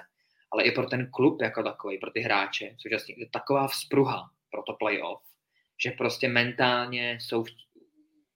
no ne nadarmo se říká, že prostě když nemusíte myslet na golmana, brance, tak se hraje jinak, než když na tím, na tím přemýšlíte, jaký chvíli, jako, jak, jaký formě současné chvíli je.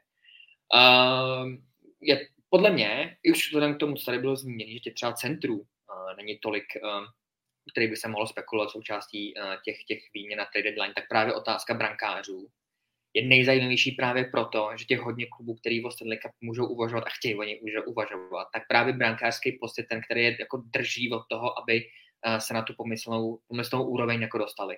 A proto uh, brankářské trady podle mě po hodně dlouhé době, po mnoha bych sezónách, budou na trade deadline paradoxně jako nejzajímavější ke sledování. Tady ty dvě jména jsou samozřejmě jasný, uh, který jsme řekli hlavně u Sarose, jsem velmi zvědavý, jestli se k tomu rozhodnou právě vzhledem k tomu, že v, v té hierarchii, v té organizaci funguje Askarov, který ho tehdy oni brali z 11. Já si do dneška pamatuju, že to nebyl šok, ale že brát golmana z 11. příčky není prostě běžný. A kdyby se měli jakoby spálit v tom, že mu ani nedají jako tu šanci v tom smyslu, že ano, na to by to teďka bude stát, tak by to bylo braný jako uh, chybnej samozřejmě, chybná volba tehdy.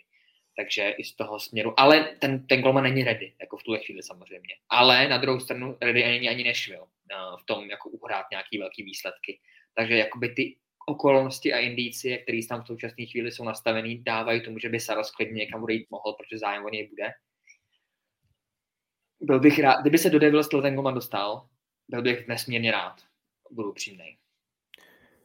Já tam ještě dodám jednu věc, že loni na draftu eh, se velmi aktivně Nashville snažil vyměnit Askarova za buď to top 4 pick, vlastně jako výměna se San Jose, snažili se dostat prostě ten čtvrtý pick, aby mohli táhnout Vila Smise na, na draftu, prostě mladého útočníka s velmi zajímavým ofenzivním talentem. A nebo za nějakého mladého útočníka, který mu je 20-21 let, který má všechno před sebou. A nikdo jako neměl zájem. Prostě ten zájem o toho Askarova na tom trhu byl malý. Obrovský risk. Přesně tak. Byl, byl malý a prostě se jim to nepovedlo. San Jose tu nabídku odmítlo. Byl tam Askarov a ještě nějaký piky, jo, jako za, za, tu, za tu čtvrtou pozici. A i ty další týmy prostě to odmítli. A ten Saros, který je jako prověřený golman, ještě že má na rok velmi skvělou smlouvu, nízkou, a oni asi nejsou prostě ready mu dát tu vysokou, která je čeká prostě po té další sezóně. Tak teď vědí, že ten Saros jim dokáže přivést něco takového, co jim Askarov přivést nedokáže. Prostě mladýho hráče, který dává góly, který ho prostě Nešvil nutně potřebuje a že si toho Askarova prostě vychová. Takže ta, tady je to přemýšlení, že oni se snažili vlastně toho mladého golmana udat, ale ta, ten zájem o ní nebyl tak enormní, jako by byl Vosarose, který ti prostě dokáže, jako prověřený golman, který v posledních letech patřil vůbec k nejlepším celý NHL, ti dokáže přinést mnohem víc takže proto se teď najednou o něm mluví a je to reálný. Já jsem trošku skeptik, jestli to povede, protože prostě jsou to vě, větší smlouvy, takový málo kdy to, ale samozřejmě zase souhlas jako tým jako LA, jako Carolina a jako Jersey. Prostě pokud to Golmana nepřivedou, tak, tak asi jako i když Karolinu bych úplně neodsuzoval, to jsme jak nějak věděli, že to, ale prostě nejsou to, nejsou to prostě, jak jsem říkal, podívejte se na tu metropolitní divizi, co tam je za golmany. Tam kromě Rangers jako nikdo pořádně nemá brankáře. Jo, samozřejmě Islanders, ale zase u těch Islanders uvidíme, jestli to playoff udělají. Jako tam samozřejmě ty mají dva velmi dobrý. Ale... A tu první tě prostě napadnou Devils, tam to je jasný. Tam když Jasně, prostě přijde, tak není, není kudy, není šance. Jako když si z vás i vlastní největší vězda týmu svým způsobem trošku střílí a reje do vás, i, i, i trenéři několikrát, už jako Lindy Ruff několikrát, tak jako veřejně se skritizoval golmany a vlastně bylo úplně jedno, jaký okolo z nich tří, takže ta, ta, ta, ta jistota tam bohužel prostě není a, a tohle by pro ně bylo jako skvělý, skvělý řešení. Petr Knápek, když ještě teda zůstaneme u brankářů, tak uh, se ptá na Johna Gibsona, jestli zůstane v Enheimu.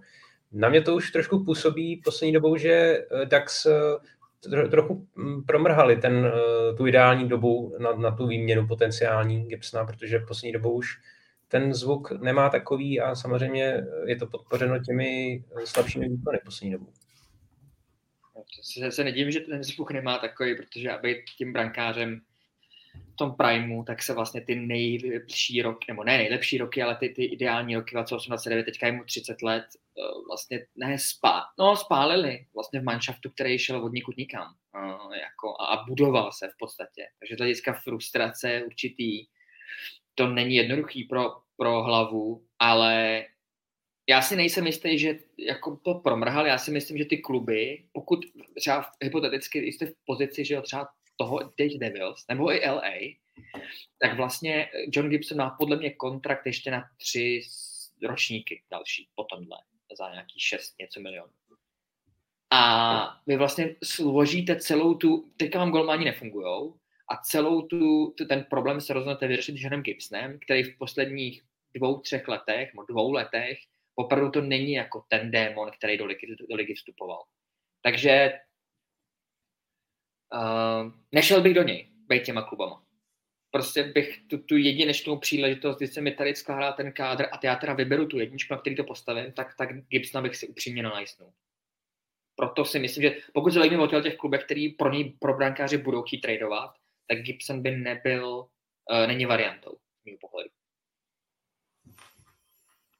Já bych tak přísně nebyl, ale zároveň eh, si taky v něm jako ne, jsem nej, nejvíc se v něm nevyznám. A nevyznám se v něm nej, asi hlavně z toho důvodu, že o tady tom tradu se bavíme tři, tři a půl roku, ten už měl dávno přijít. Ten hráč několikrát vyjádřil, že vlastně v tom klubu není jako spokojený, protože vidí, že tam jako hluboká přestavba, že tam není šance na úspěch. Svým způsobem si myslím, že trošku fakt spálili tu největší šanci. Jeho mě dneska ta hodnota jeho je menší, než je Sarose, než je Markstrema, že jako něco by dostali, ale asi by nedostali to, co si úplně slibujou připomeňme, že golmani vždycky na, tý, na, tý, na těch, v těch výměnách nechodí za, za tolik, jo? že prostě golmana, a vlastně nechápu proč, protože v podstatě, jako když nemáš golmana, tak nemůžeš vyhrát, jakože Golman by každoročně měl vyhrávat hard trophy nebo MVP playoff, protože prostě když ti golman nechytá, tak můžeš mít před sebou neuvěřitelný tým a prostě to nedotáhneš. Jo, jako, ty, ty golman ti musí nějak podržet, protože bez golman nemáš, ten, ten vliv toho, na ten tým je prostě obrovský ale, ale zároveň bych jako neodsuzoval. Jako já si pořád myslím, že když mu je 30, tak Gibson prostě, já prostě vždycky mám jako skvělýho golmana a prostě tak jako ono za tou obranou, za kterou chytá eh, poslední léta, loni byla nejhorší, co jsem snad v životě v NHL za posledních 15 let viděl, letos je trošku lepší, ale prostě pořád ten tým jako moc sílu nemá. Uh, jako může být jedním z adeptů, no, ale prostě Anaheim z něj... Vlastně paradoxně, pokud by se nepodařil ten Marksen nebo Starost, tak si myslím, že ten Gibson jako není špatná volba, že jako ty týmy, co má, co má teď bránit LA nebo co má bránit Devils, tak pro mě Gibson jako výrazný upgrade oproti tomu, co tam teď je. A protože si myslím, že ty týmy, i když třeba u Devils samozřejmě tím, že prostě je zraněných jako řada obránců, řada a Severson s Gravesem odešli, tak prostě dneska, jasně, chválíme, chválíme Šimona Němce, chválíme Luka Hughes, ale jsou to prostě mladí beci, který nemůžou stačit na všechno, jako jsem na začátku své kariéry, je to pro mě prostě strašně těžký hrát tolik minut, co hrajou. A v defenzívě tam ty chyby prostě jsou naprosto jako logicky a obhajitelně. Takže tam ty golmaj to nemají lehký, ale zároveň i pro mě i ten Gibson by byl jako výrazný zlepšení, než to, co tam v současnosti je. No a Petr Knápek se ještě ptá, když jsme teda u Anaheimu, tak uh, co potenciální návraty uh, Vatrána do Rangers, případně uh, Adama Henrika, uh, ještě vzhledem k tomu, že se zranil Blake Wheeler. A jak to vidíte s jedničkou do playoff? To je pikantní otázka. No, jako ten, ten Adam Henrik je podle mě jako asi to nejvíc jméno, co tam spekuluje, protože oni potřebují centra, tím, že Filip Chytil má po sezóně, tak tam máš vlastně dva centry a pak jako to, to není nic moc. Takže si myslím, že ten Adam Henrik je to, ale zároveň bude docela drahý, jako Rangers si nechtí poslat první kolo, tam je nějaký ten takový trošku korizní důvod, protože to bude ve Vegas, kde, kde vlastně celou tu, tu to, tu, to místo, kde, kde se to bude dít, tak vlastní vlastně Jim Dolan majitel, nebo je, je spolu majitelem Jim Dolan, který je majitelem Rangers, takže prostě chce, aby Rangers měli svůj první pick tam. Nevím, jestli druhý kolo by jim stačilo. Já si osobně myslím, že ne, protože když vidíme to, co šel Monahan, tak Henrik podle mě pode mě něco podobného, i když je dražší, tam zase je důležité říct, že ten Monahan prostě s jeho levnou smlouvou eh, to bylo taky hodně atraktivní, jeden Hendrik bere výrazně víc peněz, ale jak se zranil navíc teď ten Blake Wheeler jako do konce sezóny, takým jako fakt hnusným zraněním, jako pád, asi nevím, jestli přelomil nohu nebo kotník, tak, eh, tak eh, jako určitě útočníka potřebu. A Rangers, jak jsem říkal, podívejte se na triple divizi, Rangers jediný mají golmana, ty jediný mají tu jistotu, šestěrky nemá úplně dobrou sezónu, ale teď se zlepšuje. Já si nakonec myslím, že by startoval stejně, on prostě má, je to jako i Jonathan Quick sám to říká, že to je jeho tým a že prostě i když Quick zatím sezóně chytá dobře, já jsem na to rád, pro mě to je jako asi jeden z nejlepších brankářských jako příběhů, za je to jeden z mých oblíbenců, za druhý prostě málo kdo podle mě čekal, že bude mít takový čísla, jako má. Ale stejně si myslím, že teď asi by nakonec začal šestěrky, že prostě stačí pár dobrých zápasů, teď pár jich dobrých měl, nevím, jestli mají formu po té All-Star přestávce, začali hrát dobře zase, takže ale toho útočníka určitě potřebují přes tak jako mě tam žádný jako jiný centr ne, není. A uh, Frank Vatrano, vím, že tam hrál dobře, ale já si nepamatuju moc, jestli nemá ještě smlouvu. A navíc, proč by se Anaheim, pokud má smlouvu dál, teď nevím, nemám to před sebou, tak proč by se ho Anaheim zbavoval, když hrál, do, když to je jeden z mála hráčů, který fakt hraje dobře, jako poměrce na výkon jim hraje jako dobře celou sezonu, tak toho se přece zbavovat nebude štít. Henrikovi končí smlouva, tam je to jako jasný, že půjde. Dobrá. Když se ještě na závěr podíváme na týmy, které jsou, řekněme, teď na hraně, ale výhledově mohou být pod hranou postupu do playoff. Jaká jména vás napadají z těch diskutovaných klubů, které by mohly opustit svoje týmy, Honzo?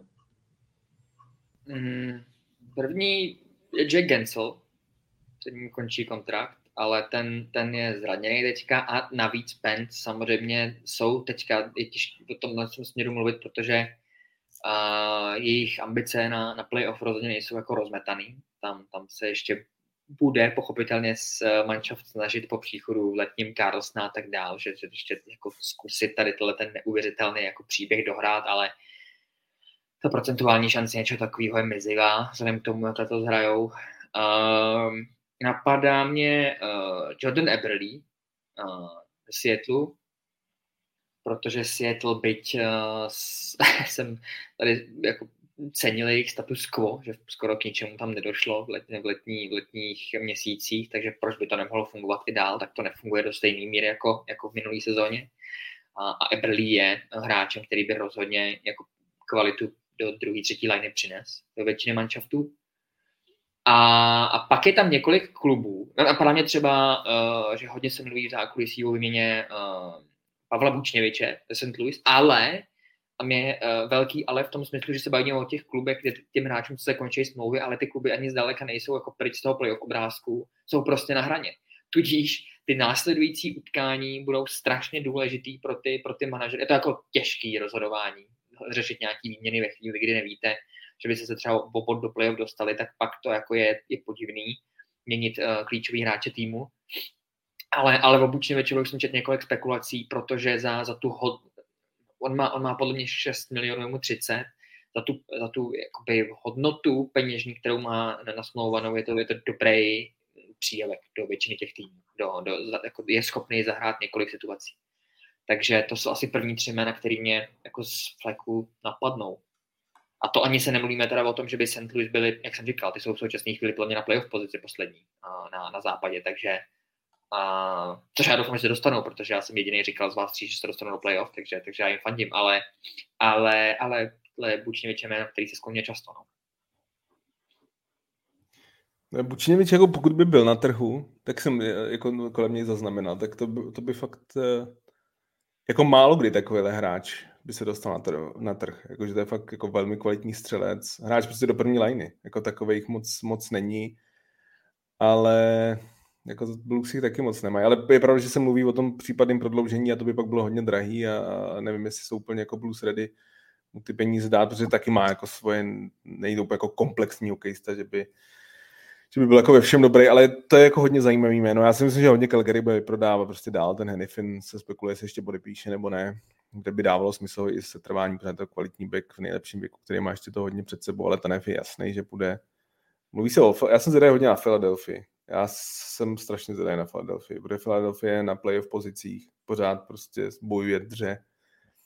Hraje extrémně nad plán. Na co John Tortorella sáhne, to se promění ve zlato ale, ale prostě jako nevím, jestli to dává úplně smysl některý ty hráče držet a, a o Scotta Lotna je hodně zájem, právě vlastně tím, jak nejsou ty centři, tak to je jak ještě jeden z mála, který by mohl jít Sean Walker. Když se zranil Ristolainen, tak, tak nevím, jestli budou moc pustit Walkera.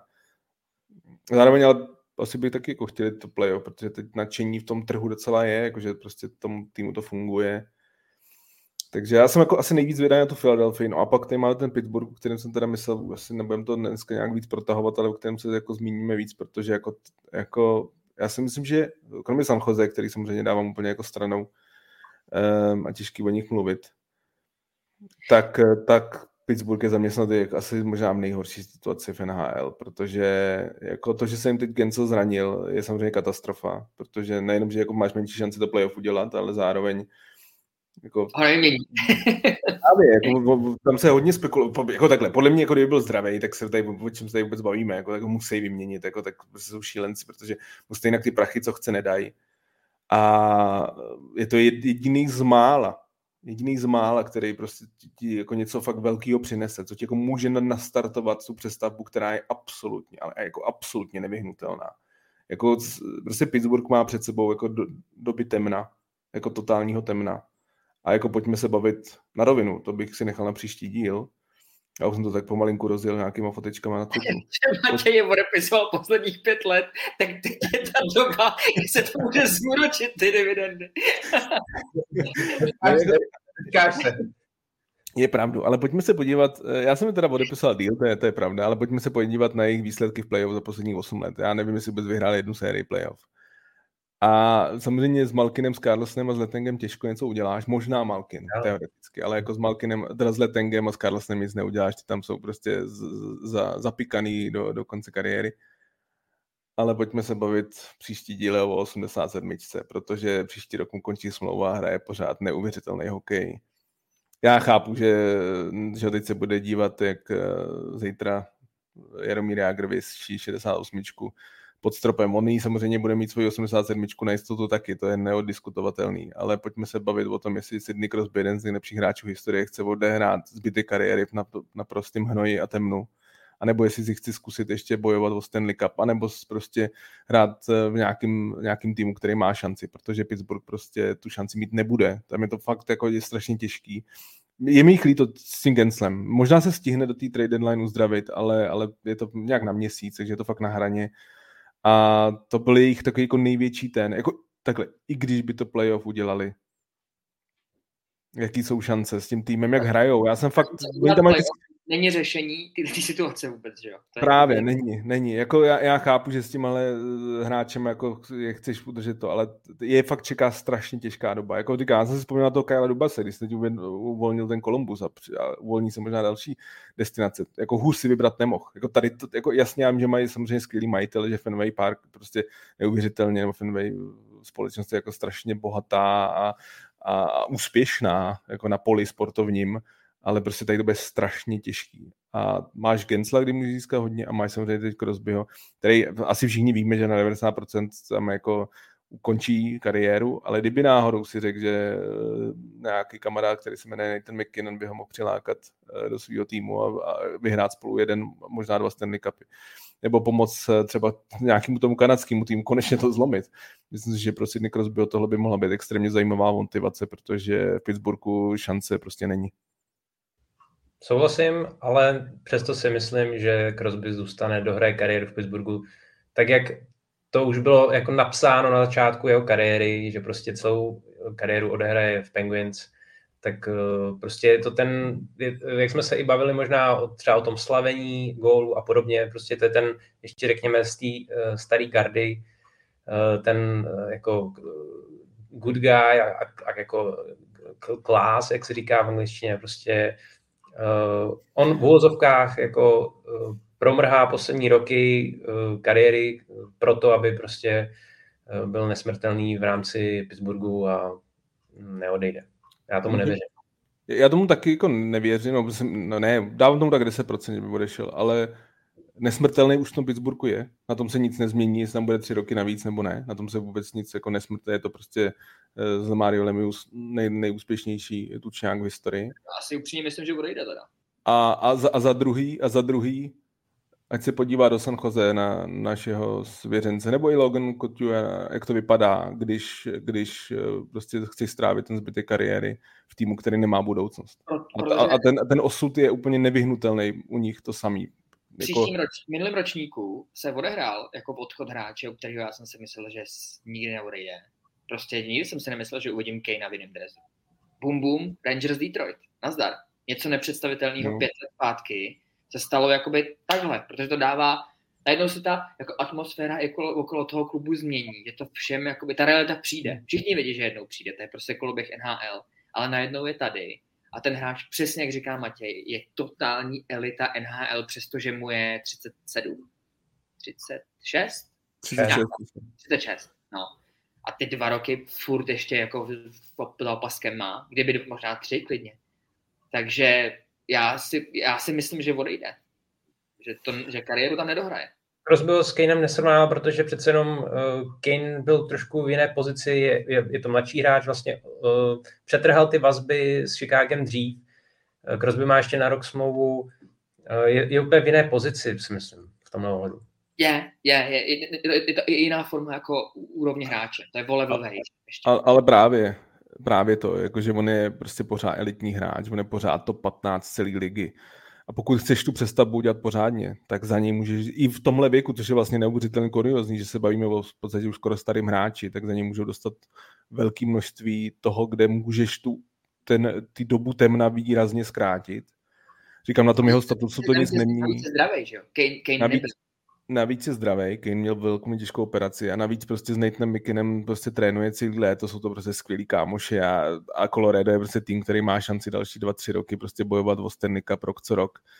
Plus si myslím, že i tam může být ta kanadská uh, jako lákadlo, kdy si prostě vybrat nějaký tým v Kanadě, který, který to, i tohle by mi dávalo smysl. Uvidíme, já jsem to nechtěl samozřejmě to, ale prostě Pittsburgh, jako to se připravme, já jsem to asi predikoval trošku dřív, mi se to stalo, ale teď už to tady je playoff, ne playoff, nic to neřeší. Ten, ty, i když tam východ je jako takový strašně otevřený letos, ale já jsem se teď jsem, já jsem se poslední dobou začal docela na Pittsburgh dívat, já jsem si říkal, že mají vždycky takový záchvěvy, že si řekneš, a pak najednou přijde All-Star break a oni třikrát prohrajou a mají mizernou přesilovku pořád, celou sezónu, mají mizernou, mají nejhorší přesilovku, nebo jednu z nejhorších celý NHL, s tím, eh, s tím jako hráči mají dispozici, který mají, což je samozřejmě úplně to. A vlastně ten Tristan Jarry, o který jsme si tady trošku jako dělali, nebo jsme, ne, já jsem třeba úplně nechápal ten jeho podpis při tomto, tak to je to lepší v tom týmu, že ten golman je docela jako drží ale za mě, za, za mě si myslím, že tady ta otázka je, je, je téma a Kajla Duba se čeká strašně těžká práce, ale jako strašně těžká. Vůbec mu nezávidím. Ale má na, má na 6 let smlouvu, takže on to asi vydrží. On to asi zvládne. S těma penězma mu to asi úplně nevadí. Právě, přesně tak. Asi, asi jeho rodina se nebude mít špatně, ale říkám, jako těžší adresu si vybrat nemohl. Něco jako Mike Greer v San Jose, tak Kyle Dubas to bude mít taky sakra těžký. A já myslím, že bychom mohli ještě s Pittsburghem pokračovat ještě další hodinu. Eh, já to tady teda pro dnešek ukončím. Díky moc eh, za dnešní výživnou debatu, která samozřejmě nezačala úplně nejšťastněji, vzhledem k mému připojení, což se ještě jednou eh, všem divákům a posluchačům omlouvám, ale věřím, že jste si to i tak užili. Takže kluci ještě jednou díky moc. Za málo. Příjemný sobotní ráno. Já taky. Hezký víkend a zase no, za 14 dní. A díky tedy i vám, že nás eh, sledujete a posloucháte nadále. Připomínám, že naše podcasty najdete na webu čtsport.cz, ve všech podcastových aplikacích nebo na YouTube. Mějte se fajn a u NHL zase někdy příště.